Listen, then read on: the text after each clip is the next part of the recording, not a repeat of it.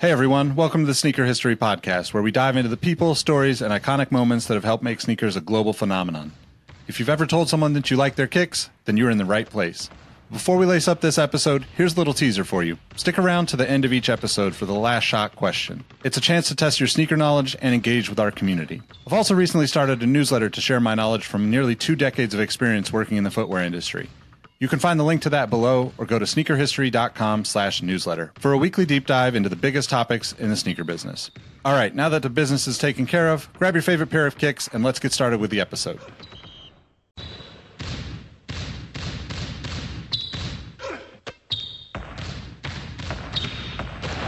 Jordan trying to shake off Starks. Oh, what a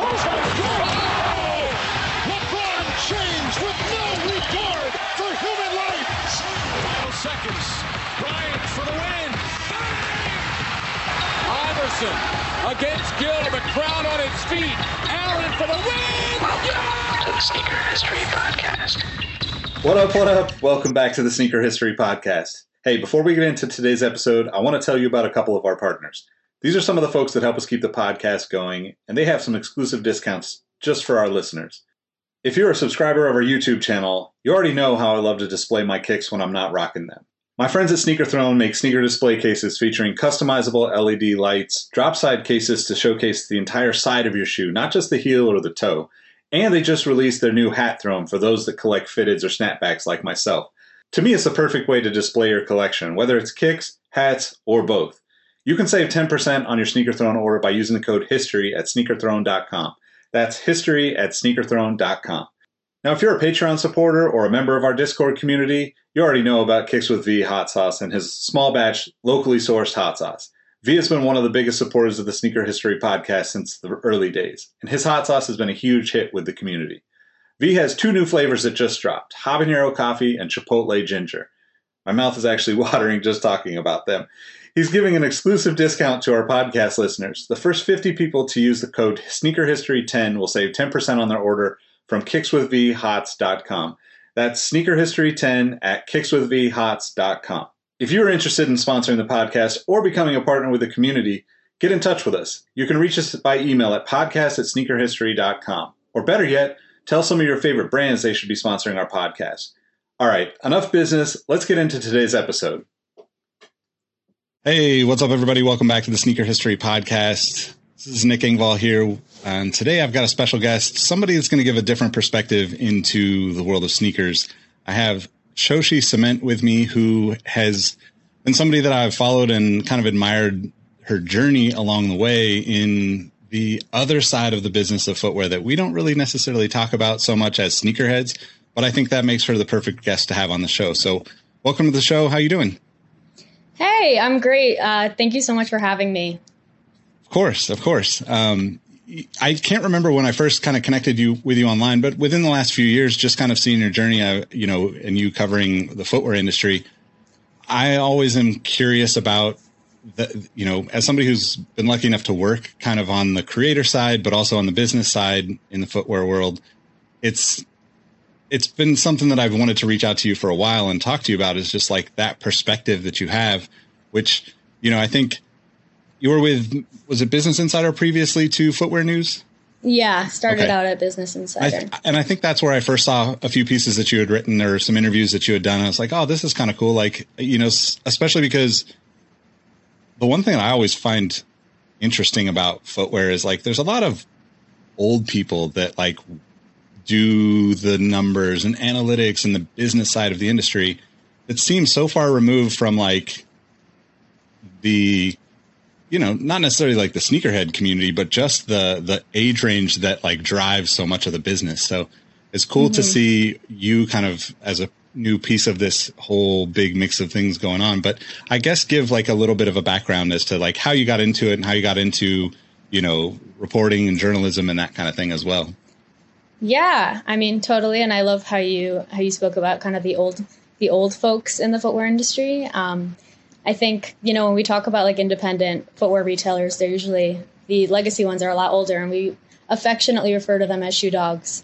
Um, and they're definitely like a crucial part of this whole story, which is the footwear industry. And I think there's a place for all these different characters, which is one of my favorite parts about covering it. But Um, I guess about me, I mean, I always loved writing. I always loved journalism. I knew that that's what I was going to go into. Um, I think I have a different array of interests. Um, so that kind of drew me to, you know, being able to, able to cover and digest different topics.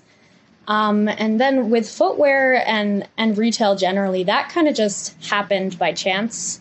Um, I graduated college and started at Business Insider. At the time, it was called Business Insider. They switched to Insider now, but I started out as a fellow on the retail desk, kind of covering everything across retail, um, from fast food to big box like Costco, Walmart, um, and apparel, you know, as the stories rolled in.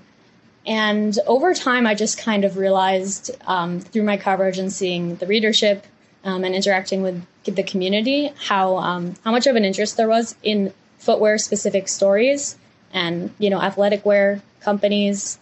Um, so I started covering it at Insider. I worked there for in total two years, and then in July I switched over to Footwear News, um, where I continue to cover footwear, the business side. Yeah, it's it is interesting because there's so uh, you know we were talking before like there's such a big audience for footwear, apparel, like kind of that like that crossover of like we're all sort of working from home now and we all don't really dress the same way that we would if we were going out and it's like almost like elevated the like casual stuff even more, which was already like a huge trend, you know, prior to the last few years. Um, but it's yeah. it's just as as you have come into it, you know, did you did you have interest in that aspect at all prior, or did really just the stories that you were covering kind of drive you towards it? Yeah, I mean, I think just as a general like interest of mine in journalism is I love covering topics that people are very passionate about. Um, so, like for example, I myself am not really interested in sports. I don't follow sports, but my thesis um, when I graduated college was about sports and sports journalism and about sports fans. And I worked on a podcast about you know the Alabama sports fans, fanatics, and and what kind of that culture looks like. Um, so I've always loved that, which kind of was what drew me to sneaker culture. I'm not a sneakerhead. Um, I should really like disclose that on my Twitter, even though all of my Twitter posts make me look like one, but I'm really not. I say that all the time to people that I'm interviewing. Um, but this idea of you know people lining up outside of stores for hours, um, the resale market, and how incredibly profitable it can be, um, and the passion behind it in a lot of ways was what drew me to it. And actually, the first pivotal moment I think that I can look back to and what led me to really start covering it was my friend actually had told me about this. If I don't know if you remember this Adidas uh, Arizona iced tea pop up. They were selling. It was in Soho, I think, and they were selling these Arizona iced tea Adidas sneakers for ninety nine cents. And yep. I mean, I had heard about it. I wasn't even thinking about it from a coverage perspective. I just my friend had told me about it. I live near there, and um, she she texted me. I was in the office that day, and she texted me like, "You got to get down here. Like things are getting crazy." Um, so I told my editor like what was apparently stuff was going on. It was retail related. Okay, I was a fellow at the time, and I I went down to the pop up shop, and it had kind of turned into mayhem. There were hundreds, maybe maybe a thousand people there, um, waiting in line. There was a fight that broke out. People started like attacking each other. The police were called and then it got shut down. And I happened to be there, and I was like the only reporter on the scene because I had happened to know about it. And I ended up like kind of filing all these interviews to my coworker who's in the office. We kind of tag teamed it and then wrote this crazy story that that really was like went pretty viral and was cited across the industry, across news.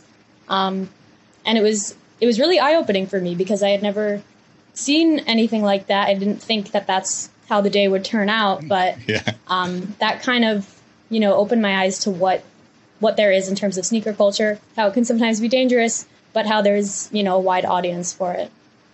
Yeah, most definitely. I think that that's kind of one of those things that you know I, as I mentioned before we started recording, like I, I think that the the perspective that you can have kind of slightly removed from it and not caught up in the the need to buy or need to sell or need to like be a part of it, but like watch, you know, like it's, it's fascinating to, to your point, like it's kind of what got me into content creating and journalism and like writing and, and just sharing like the perspective of like, like kind of being not an outsider, but just like an observer of situations. Mm-hmm.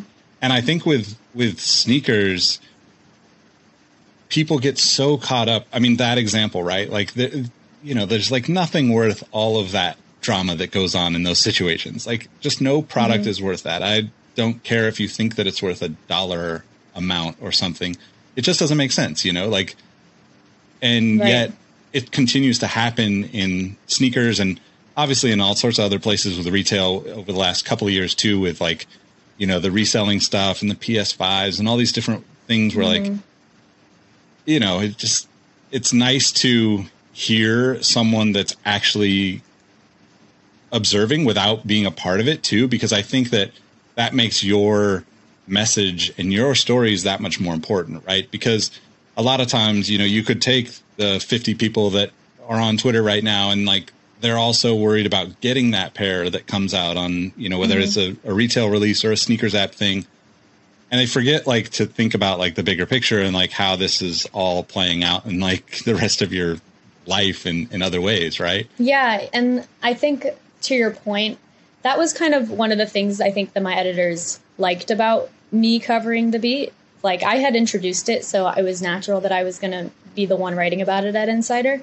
But I think, you know, there was a sort of, we're not, Insider is not a traditional like sneakerhead outlet. We're not like a complex or even an input or anything like that. Um, so our audience, therefore, is very different. And the way that we were writing these stories was purposely catered to explain things to people who really don't know much about the culture, who want to learn kind of like an explainer type of style. Um, even everything from like explaining what what bots mean or like certain words kicks we wouldn't just kind of take that for granted in our writing we would explain everything um, knowing our audience so i think that was that was something that was definitely important i think i mean like i mentioned to you before there is a bit of I think gatekeeping in the coverage culture of sneakers. People feel like you know there there is a community of people who grew up with this culture and they cover it from that perspective. They have a different understanding that I don't. Um, but there is something to be said about learning it um, and explaining it as you learn it, um, and and offering that different perspective for some people. Yeah, absolutely, and I, I think too, like you know, you can come into it without the bias that so many people have about one thing or another, right? Like you kind of constantly see the chatter on social media amongst the sneaker heads out there, sneaker community, however you want to refer to them. And it's, you know, it's like overwhelmingly. And that's something that we like with the sneaker history community and like the discord that we have and like the, the conversations that we have really just try to like avoid that negativity, right? Because, you know, it doesn't really I personally don't believe that you have to have a certain number of shoes or, you know, a certain value of shoe or a, you know, whatever crazy experience to say that you're like a part of this community. It's more just like if you're passionate and you want to share some of those conversations with people about that passion.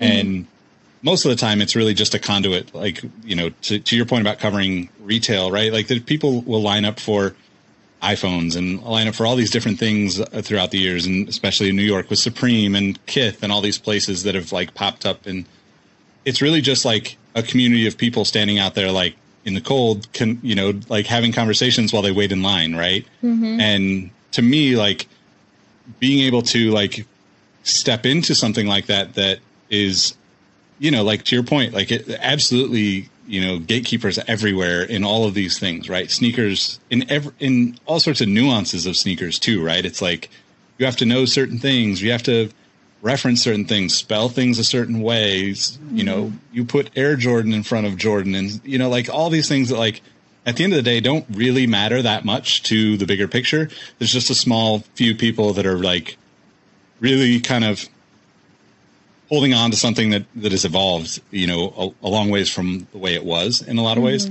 But also, I think like there's a, there's some you know to give credit to some of those people. There's a lot of people that do a good job of kind of documenting those elements of like what happened here and what happened there that mm-hmm. hopefully people will learn from. But like to your point about seeing you know fights break out and stuff, like clearly, I don't know if some people really want to learn from any of the, the past. So, um, but I do think that like that perspective and and um, you having, you know, kind of just getting to learn that as you go is like really valuable in the way that you're able to communicate. And I think like to to you know the the previous generations of even you know like retail business owners like they get they could learn a lot from having you know conversations with people like yourself that get to bring a fresh perspective where it's not it's almost like not encouraged to be new to sneakers in the community of sneakers that makes right sense.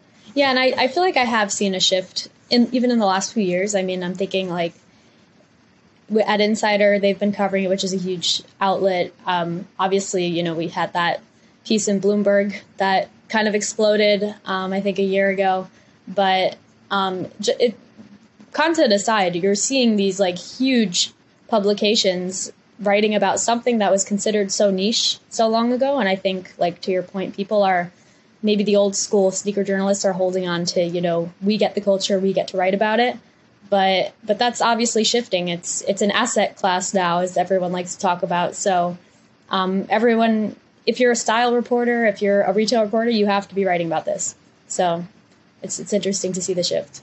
Yeah, and you know that shift is also like just super apparent to me in the number of like consignment slash resale stores that are in New York City now, right? Like traditional retail almost doesn't exist. I mean, it obviously doesn't exist the same way that it did, but like it's probably, you know, I don't know what percentage wise, you could probably speak to this better than I can, but like to me, it seems like there are exponentially more resale or consignment stores, secondary market stores than there are, you know, traditional, like, I don't know, Paragon Sports or whatever those like mom and pops mm-hmm. or, you know, David Z years ago.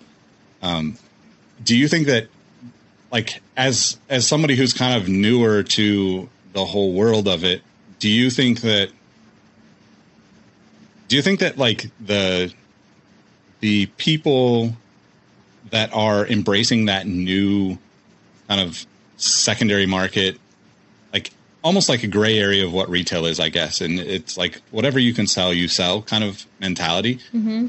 do you think there's room for the older generation to actually evolve to that, or is it just like, you know, I feel like it's almost like, you know, the new kids are here, you're in your, you know, young 20s and you're flipping shoes and you start your store and now like the quote mom and pop, you know, like to your point, the shoe dogs that have been around for, mm-hmm. you know, mm-hmm. decades almost like don't even like I don't know if it's in, in, intentional or if they're just stubborn or if there's even room for them to exist yeah. in this new place.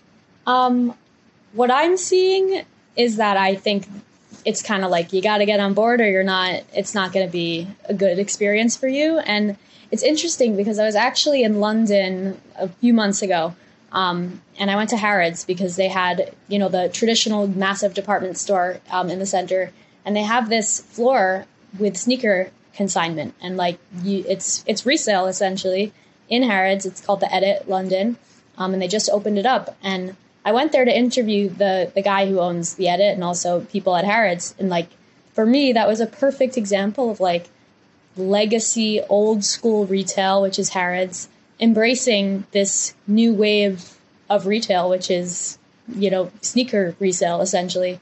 Um, and it's so interesting to me because, you know, I was talking to them and the way they're sourcing the shoes is like a little we don't i don't really know where they're getting them. Like he has his connections and they end up in the store and people buy them and they they have a price on them. But um, it just kind of showed me that seems like a good way to go about it like embracing it. You can marry the old school with the new school. Um, but there's you know there's always a place for traditional retail. Um, i think what i'm seeing maybe less from a like a sneaker perspective though that's becoming more of a thing um, just like traditional regular retailers embracing resale of their own products um, through through third party programs. Like you're seeing that with Trove, which powers resale for a lot of different companies. ThredUp, um, they're they're doing it for a bunch of different brands. So old school brands, even like a Walmart, um, they're catching on to this. Um, you know, it might it's not necessarily like the luxury sneaker side of resale, but they're understanding the value um, and from a sustainability perspective. Um, so that's definitely something that they're watching and not ignoring, which is good. Yeah, I'm glad you brought that up because I worked for StockX, you know, like really early on. And one of like one of the most common, you know, pushbacks that we got in like 2016 when it kind of first started becoming a public thing was that if we worked with a Nike or an Adidas or Reebok or any number of brands or retailers, that we were just hiking up the prices to to make more money off of it. And mm-hmm.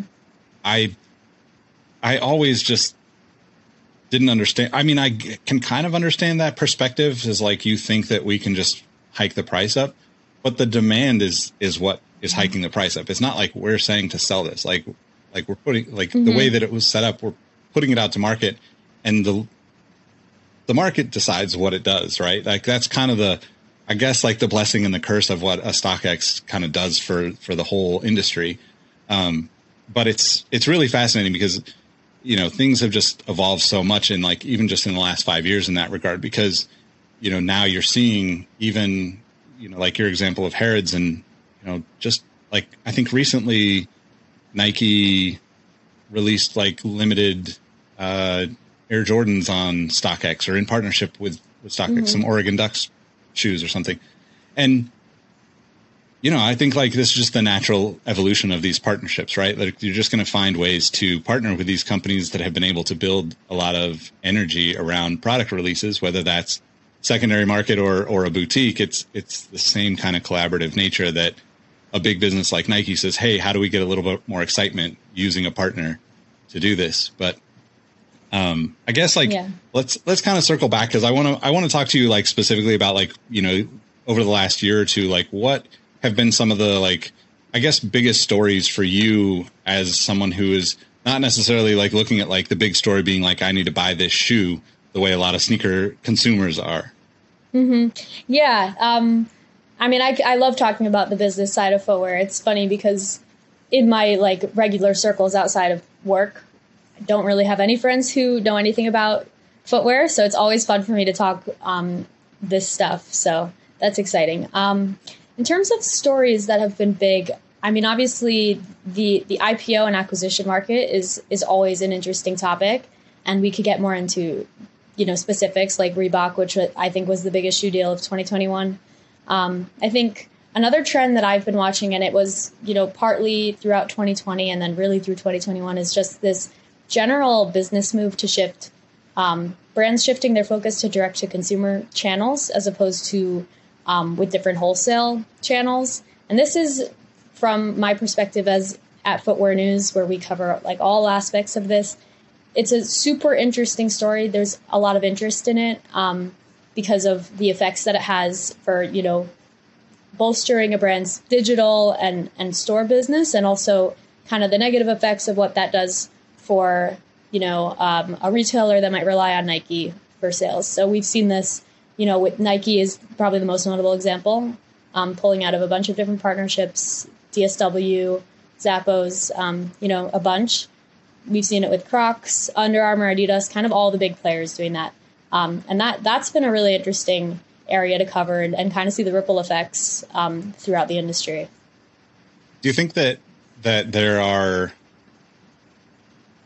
aside from the obvious, you know, kind of let's say casualties that come from big brands pulling that kind of, you know, if if a if a company depends on, you know, Nike, for instance, for let's say 70 or 80% of their sales. And obviously, if Nike pulls out, then that essentially shuts down that business. And it's not, you know, I, I want to have empathy for those people that have that business, but I also can understand the business decision of like, this might not make sense also would encourage those people and anybody that has a retail store now to diversify what you're what you're selling and not depend on one brand. You know, if if one mm-hmm. partnership can pull the rug out from under you and and end your business, then that's going to be challenging no matter who it is because eventually it will happen, right? Like nothing lasts forever. Yeah. But no, that's a great point. Do you think that that there are other downsides to that in like, you know, the bigger picture of the footwear industry? I think um, I think it's a great point that what what appears to be detrimental for certain brands, which is this phenomenon of pulling these big brands pulling out of, of the retailers, um, it does allow for room for growth amongst some of these retailers. Um, like it's never good to rely on one brand, and in the in the same way, and we're learning in the supply chain crisis, don't rely on one region, don't rely on one brand Yeah. in case of a shutdown. So um, I think that these retailers, let's say like a DSW, they're leaning into other opportunities. Um, brand retailer owned brands is a big opportunity. Um, so I think there is room. Um, and it's again, it is a business. It, at the end of the day, it's a business choice from these brands. They're they're seeing what's working for them. They want to control the way that their brand is presented, which is a big reason that they're pulling out of certain channels. So um, I think everyone agrees that it makes sense for them, and and I think there's still a lot more to go. I mean, I think in 2021 we we heard a lot of announcements of of these channels kind of ending. I think in the next year or two we'll see the actual effects and what that looks like, but um, I don't think it'll. Other than you know some stories that I've heard about like small independent family owned stores, they I've read stories um, of them having a lot of issues from that. Um, but other than that, I don't think it's going to be a death knell. Yeah.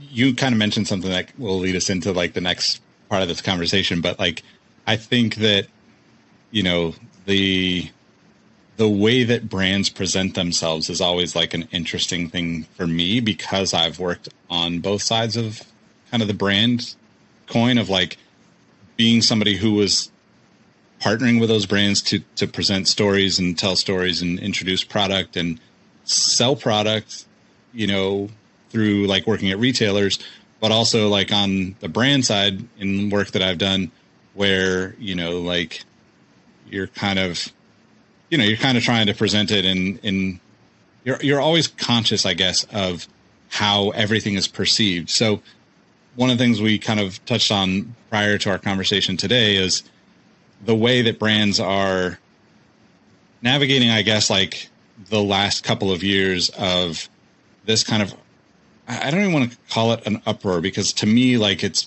seems like it's just a constant conversation that needs to be had because inevitably brands just hire people that look like me and they shouldn't, right? Like they need to hire, a, like you have to be surrounded with diverse group of people in order to even be relevant, in my opinion. Because if I saw a picture of a bunch of dudes that look like me as like board members or whatever, like I just wouldn't want to be a part of it, right? It doesn't it doesn't make sense. And and I know that like that might be like a tough thing for for people to swallow, but like to me, that presentation aspect of like what brands are doing to kind of I don't I don't want to be negative towards it because I know that like the change has to come regardless.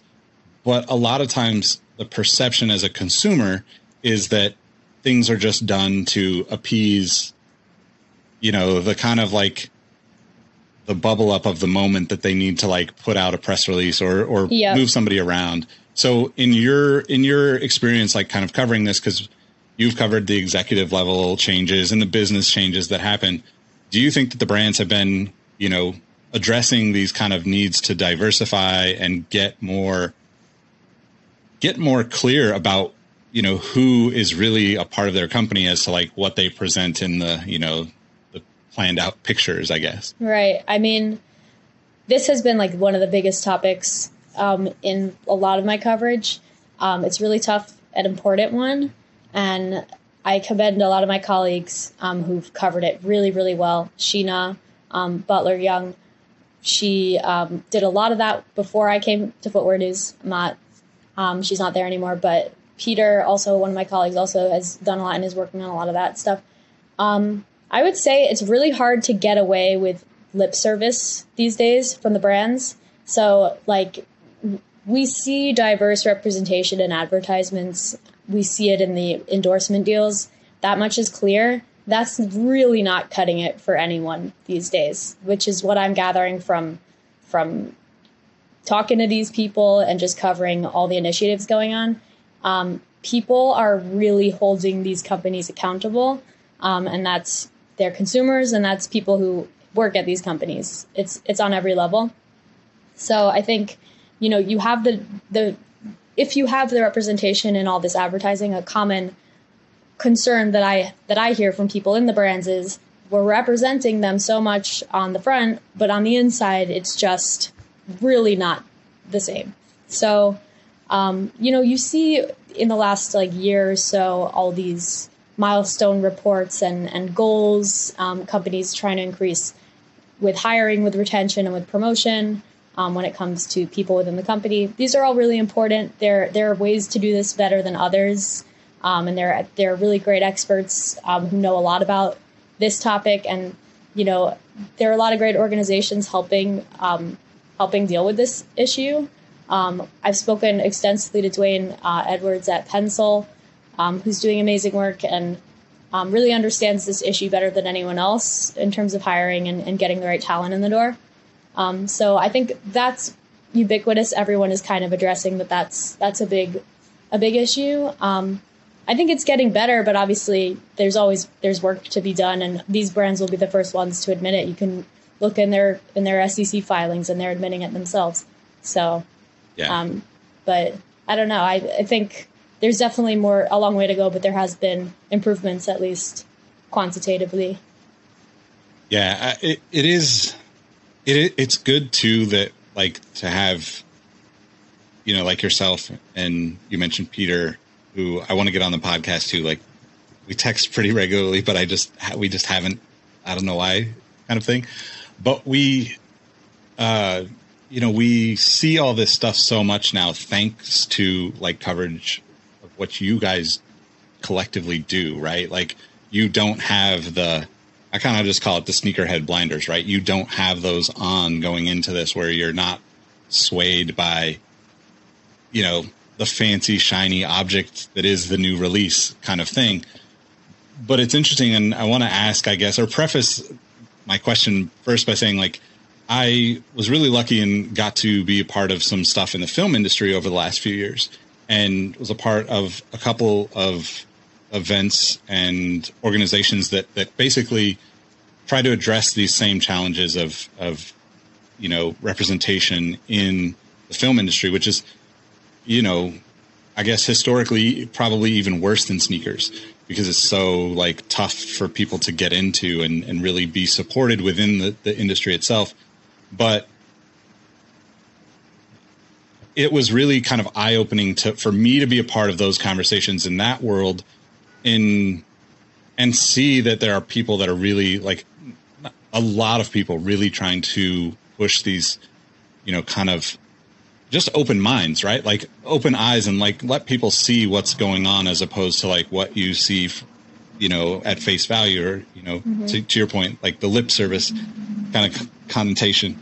But i guess like maybe even a little bit outside of footwear if necessary but like do you see that same kind of conversation happening in other aspects of the of the stories that you cover you know outside of outside of sneakers because like i think with sneakers or with you know let's say apparel sport sporting apparel whatever a company like nike is almost like they're almost like you know presenting they're they're presenting that they're an ally in all of these things all along the way because it's like I don't want to discredit the fact that they try to be, but like they're also a huge part of the problem in a lot of ways. And at least from my perspective, it doesn't seem like the conversation happens in a lot of the other places around the footwear world or connected retailers and stuff. How do you Yeah. feel about that? I think that's a great point. and the way that I thought of it when I was first covering it was um, there.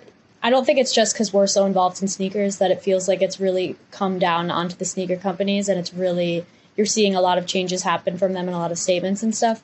I think it's because sneakers are so intrinsically linked to this culture in in every aspect, and and anyone will tell you that. Um, so it becomes even more so important. Um, you know, whereas, you know, another company or let's say a tech company or whatever doesn't necessarily have that historical factor there.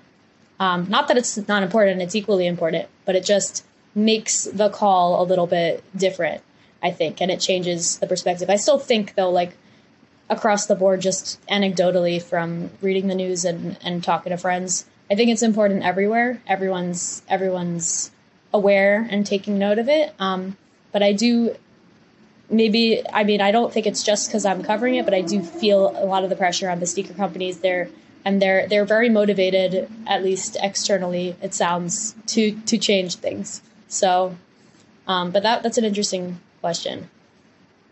Yeah, I mean, hopefully, hopefully they, uh, you know, are continuing to to make those changes and you know make the entire you know industry a you know a, a better experience for everyone. Because I I do think like there's there's a lot of I mean we could get into other nuances about it right? But like you know with sneakers not only is it coming directly from a culture in almost every way there's also just like the the you know the the shrink it and pink it problems that exist right. where it's like mm-hmm. like we've been talking i've been talking about this for 15 years in a public sense like mm-hmm. how is this still like an issue kind of yeah yeah and i think like the companies that are putting out real substantial initiatives um, that have tangible impacts are the ones that people seem to be responding to the best. Um, yeah. you know so like obviously monetary donations are great and you're seeing that across the board but like i'm thinking of like um, you know i think it was the athlete's foot um, launched this this program to encourage black owners of um, these retail stores like a, a new um, franchise program for them to like launch and develop their own i think it's called the start program um, which you might have heard of that that's like a really for me, just an example, like a really tangible example of like, we see an issue, there's not a lot of black ownership of sneaker stores. Here's how we're going to solve it. This is the program. And now we're launching. And it's like, that that's very refreshing for a lot of people. Also, um, a lot of companies are posting like updates to their initial um, announcements. I know Footlocker did that pretty recently, um, yeah. which is also great. It's them holding themselves accountable instead of making other people hold them accountable. So um, those are good examples, I think, of, of the right way to go about it. Yeah, those are those are definitely great. And I think I think those are the things too that I I guess like just as somebody who kind of is in this like space of like both the business side of footwear and like the sneakerhead side of footwear, I wish that those kind of stories because you know, 90% of the time they come from you or people that you work with. I wish those got as much traction across the the sneakerhead, you know, blogs and Instagram accounts. So you got to see more of that, right? Like mm-hmm. I think like the those accounts specifically and not picking on them because obviously everybody's kind of you know, you're you're kind of just like the whatever the algorithm says is what you know your social media team ends up putting out in a lot of mm-hmm. ways.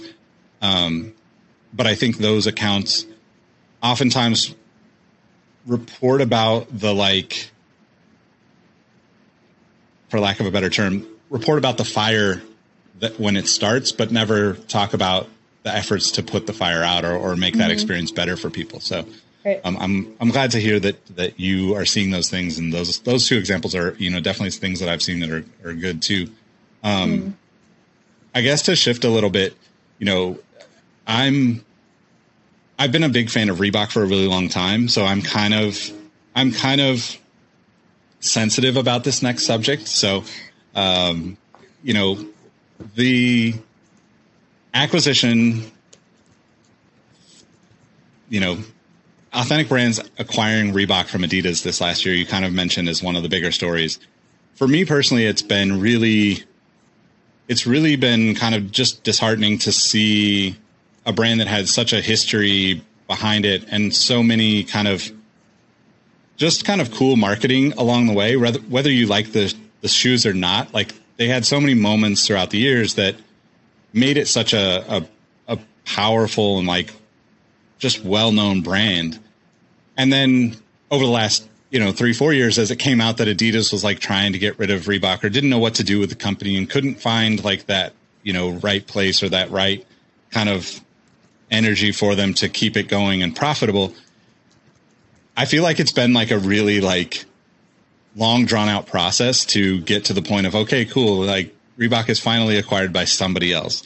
But that's just me being like kind of the I'm wearing my sneakerhead hat in this part of the conversation because I'm sure that you have as somebody who's watched these things on a much closer level than I have, you know, how do you feel about one like such a such a, you know, I would probably assume that Reebok is, you know, top 10 footwear brands in terms of like size and and, you know, relevancy how do you feel about that acquisition and where do you see it going? And like just like just i guess like a little bit of an overview of like just covering that over the last couple of years because i'm yeah. sure that you've talked about it a dozen times at least you know? Yeah. I mean it's funny because um, you know i covered reebok a little bit at insider and i actually i read um, the founder of reebok's book about founding reebok. It was founded in london i think and it, it was a british brand originally and he um, founded it. It was like his family company, and then brought it to America. And it, the book detailed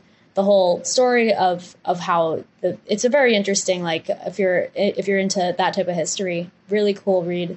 Um, and I interviewed that founder, and he he's really great and has very active Instagram personality. So he's he's fun. But that was kind of my first experience um, covering Reebok. We talked um, in our interview a little bit about how it's changed, how how the hip hop industry kind of made Reebok um, more popular and, and, aerobics generally, like that boom in the 80s made Reebok more popular.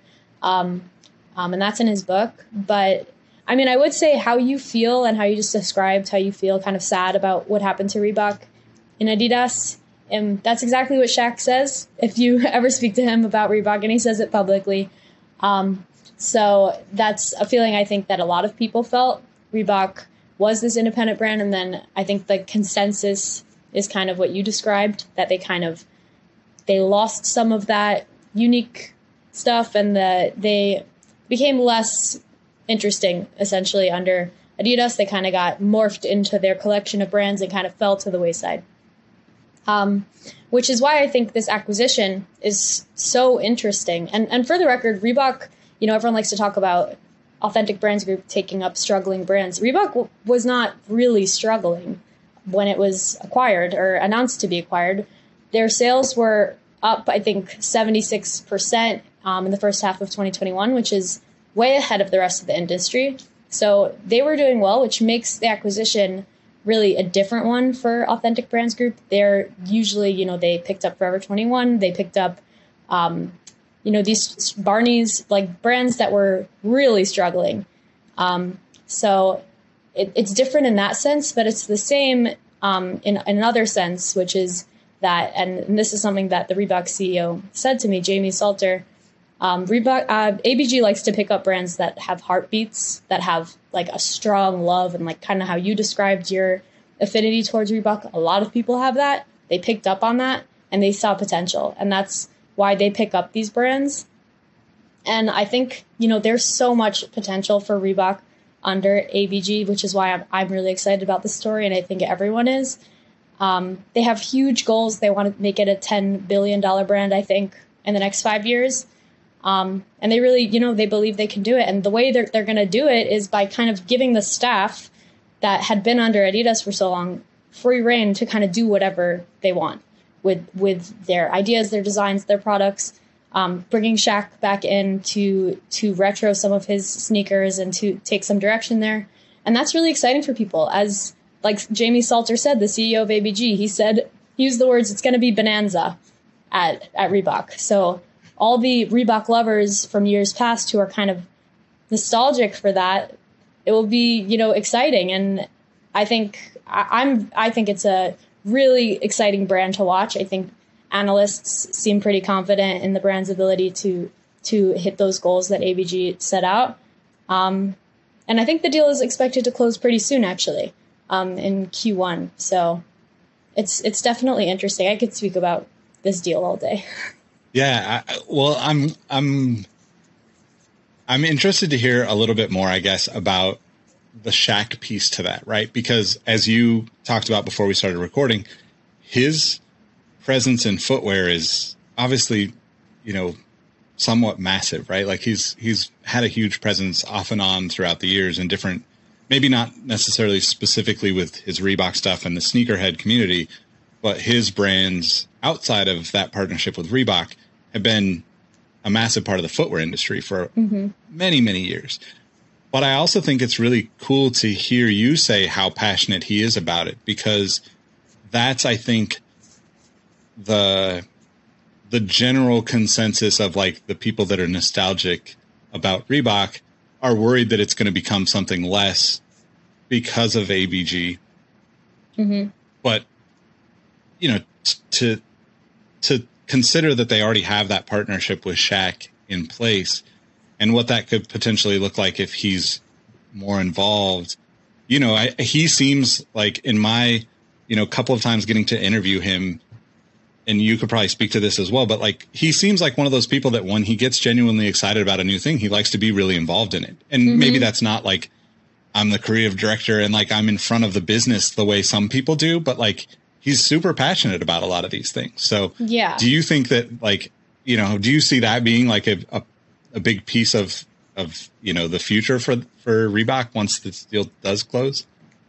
I mean, for sure, definitely. And I, I will just say the way you described, you know, Shaq getting excited and being involved. I don't know in every area of his life, but I will just say when it comes to Authentic Brands Group, um, he's a shareholder in the company. He's like one of the largest shareholders in the company because initially his involvement with the company was that he had kind of signed his name rights to the company for them to do kind of what they do with the Elvis Presley brand and kind of make that go on.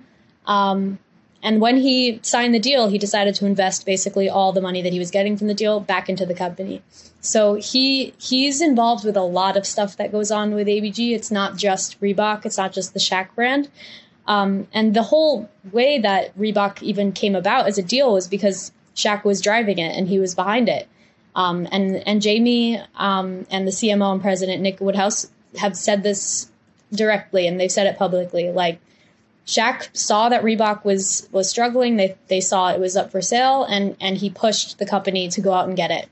Um, and you know, obviously, Jamie and Nick have have business acumen and they understand the potential for brands. But it all kind of came together in this nice little scenario. Um, but you know, the story they tell is Shaq would call up every day. Did you get Reebok? No. Did you get it yet? No.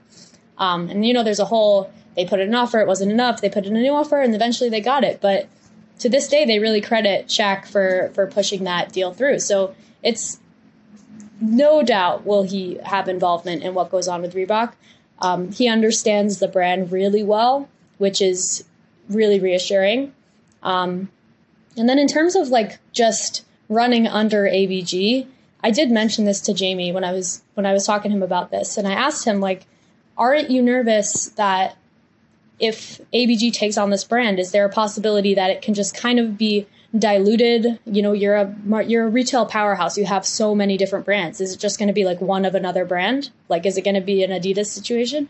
And the way he described his company kind of set those fears aside for anyone who might have them, which is they they're very specific at ABG about who they um, put in charge of different brands. So they're hiring the right people for the right brands. They have a very um, organized and specific approach to hiring and staffing that kind of brings out the best in each person and brings out the best in each brand, which I think is really interesting and important and like might be the most important thing to make a brand like Reebok succeed. You need those people who understand the brand like Shaq. Um, so I think I think it's only good things. And but yes, Shaq will definitely be involved.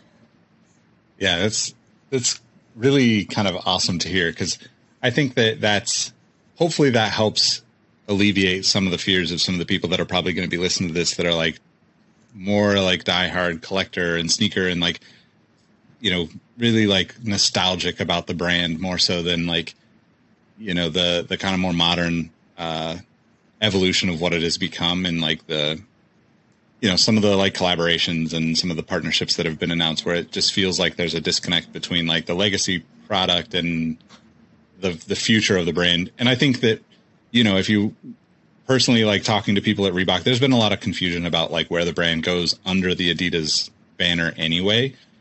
You've got like collaborative shoes from Adidas and Reebok, which you know you can make a cool story, I guess, but it doesn't make any sense to me because these brands are going to part ways at some point, and you've known that almost the whole time, you know, like.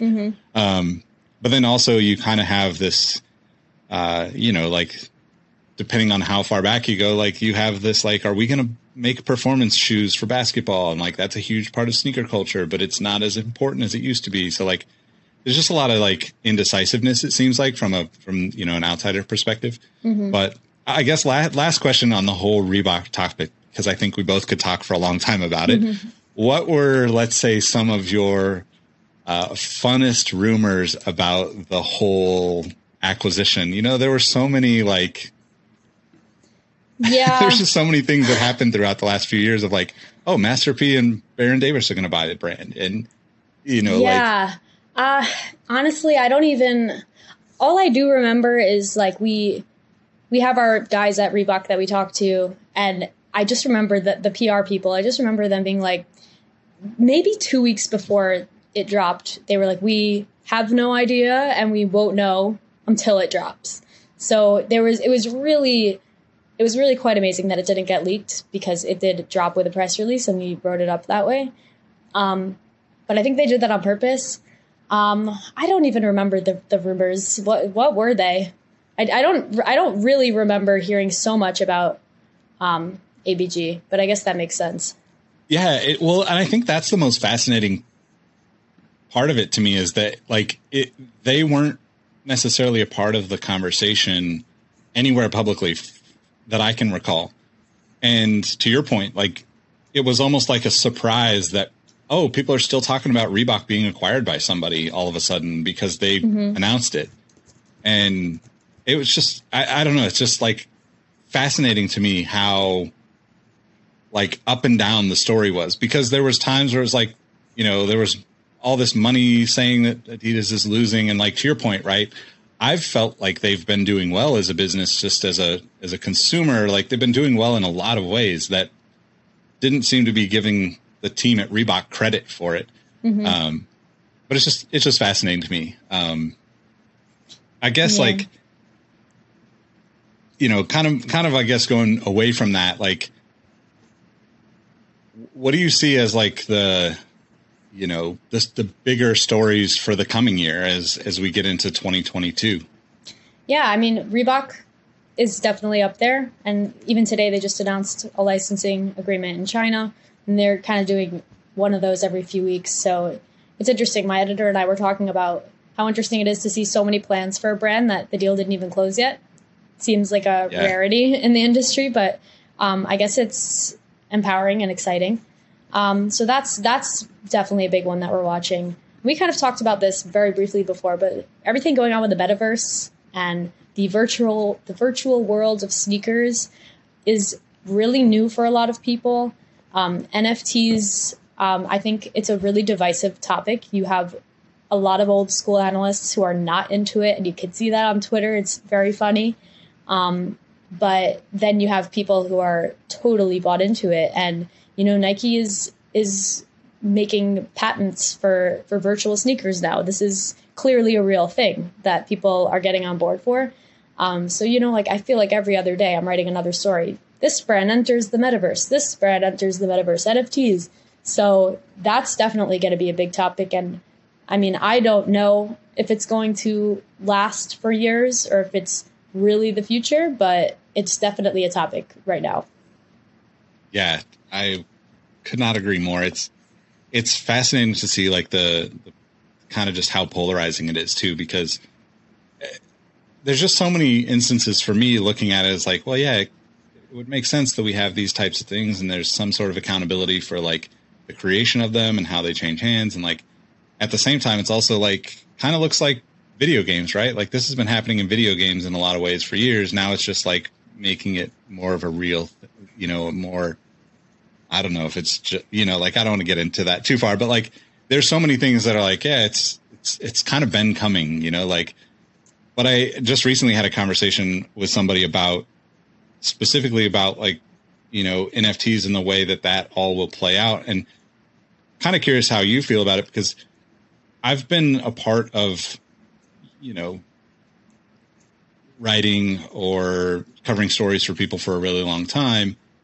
And as that stuff evolves, you know, inevitably, like my name will be removed, not intentionally most of the time, hopefully, but like if a if a if a site changes the way they produce content or a link gets broken or any of those things that can kind of you know fall off the way the internet evolves now you know like mm-hmm. there's definitely stories that i can no longer find that i know i wrote and this hopefully in in some aspect could potentially solve some of those issues too that it's not even a talking point related to kind of you know i guess like the metaverse so to speak but like just the accountability of it makes it really interesting.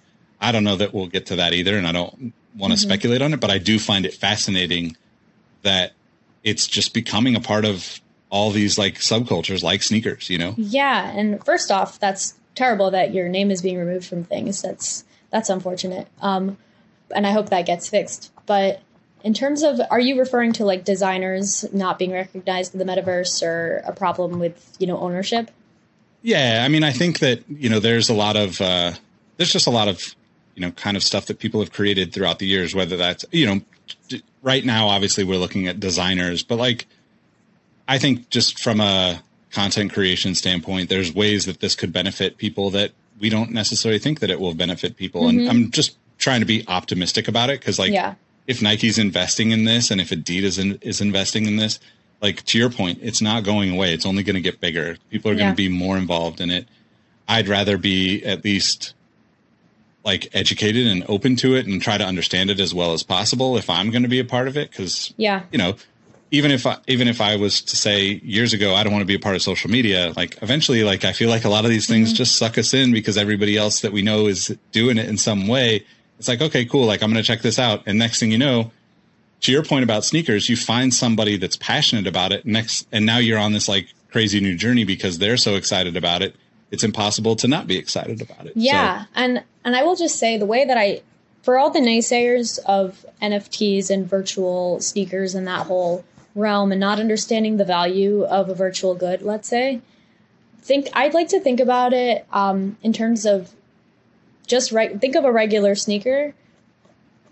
Someone might not understand how a very valuable air jordan let's say is very valuable or like a really old nike shoe. They might not understand that um, but when you explain it to them you'll use concepts like supply and demand and you know different designers who were involved in these things. Those same concepts exist in the metaverse. You just have to expand your understanding of of what supply and demand means in a virtual world. But the same they are there are mechanisms within technology to create that limited supply which creates that high demand. So that's how i think about it and and it and it helps because it is very confusing to wrap your mind around someone paying for virtual goods and and experiencing them in that way but buying a rare shoe for thousands of dollars was a weird concept to many people at a point. Now it's just kind of taken for granted. Yeah, that's a great point. Um, so I have one last question because our audience is very sneakerhead centric and probably spends lots of money on sneakers. From what I've read about you and your journey covering the footwear industry, you've been able to not really buy so many sneakers. So, do you have any advice for all of these people that are listening is to like just let that shoe pass and enjoy it from afar? Oh my goodness. Um, well, I will say I I do believe in buying within reason what makes you happy, and if sneakers make you happy, then go ahead and buy them. I know my coworkers are very into shoes at Footwear News, and they have a lot of shoes. I have one pair of Steve Madden gray slip-ons that I rebuy every five months. So that's how I live my life. They match with everything and I like it. Um, but, you know, I, I think comfort, just from a footwear business industry perspective, comfort is, is obviously working for a lot of people. And I, all the shoes I have are comfort focused. My, the sneakers that I have right now are Hoka's. Um, and they're amazing for walking, running in the city. Um, but if it makes you happy, buy it, but you know, set your boundaries if it's if it's causing issues for the bank account. Yeah, this is definitely some sound advice. Well, uh, thanks for thanks for spending an hour with me and chatting about all this stuff. It's been awesome to talk with you. Uh, I want to make sure that everybody can find you, so I guess let them know where to find you on social media and how they can connect with you. Sure. Yeah, you can follow me on Twitter um, at Shoshana Ciment S H O S H A N A C I M E N T. And I'm on Instagram as at Shoshy Sim, S H O S H Y C I M. Um, and follow Footwear News. Um, we, we put out great, great news daily. Awesome. Thanks again for your time. Uh, thanks everybody for listening. Make sure you give her a follow. And uh, obviously, we will catch you on the next episode. Thanks Peace. so much. Hey everyone, this is Nick again. Before you take off, I wanted to thank you for listening to the Sneaker History Podcast. We've revamped our Patreon with new tiers and even more access to exclusive podcasts and other benefits. You can join for as little as five bucks a month at patreon.com slash sneaker history.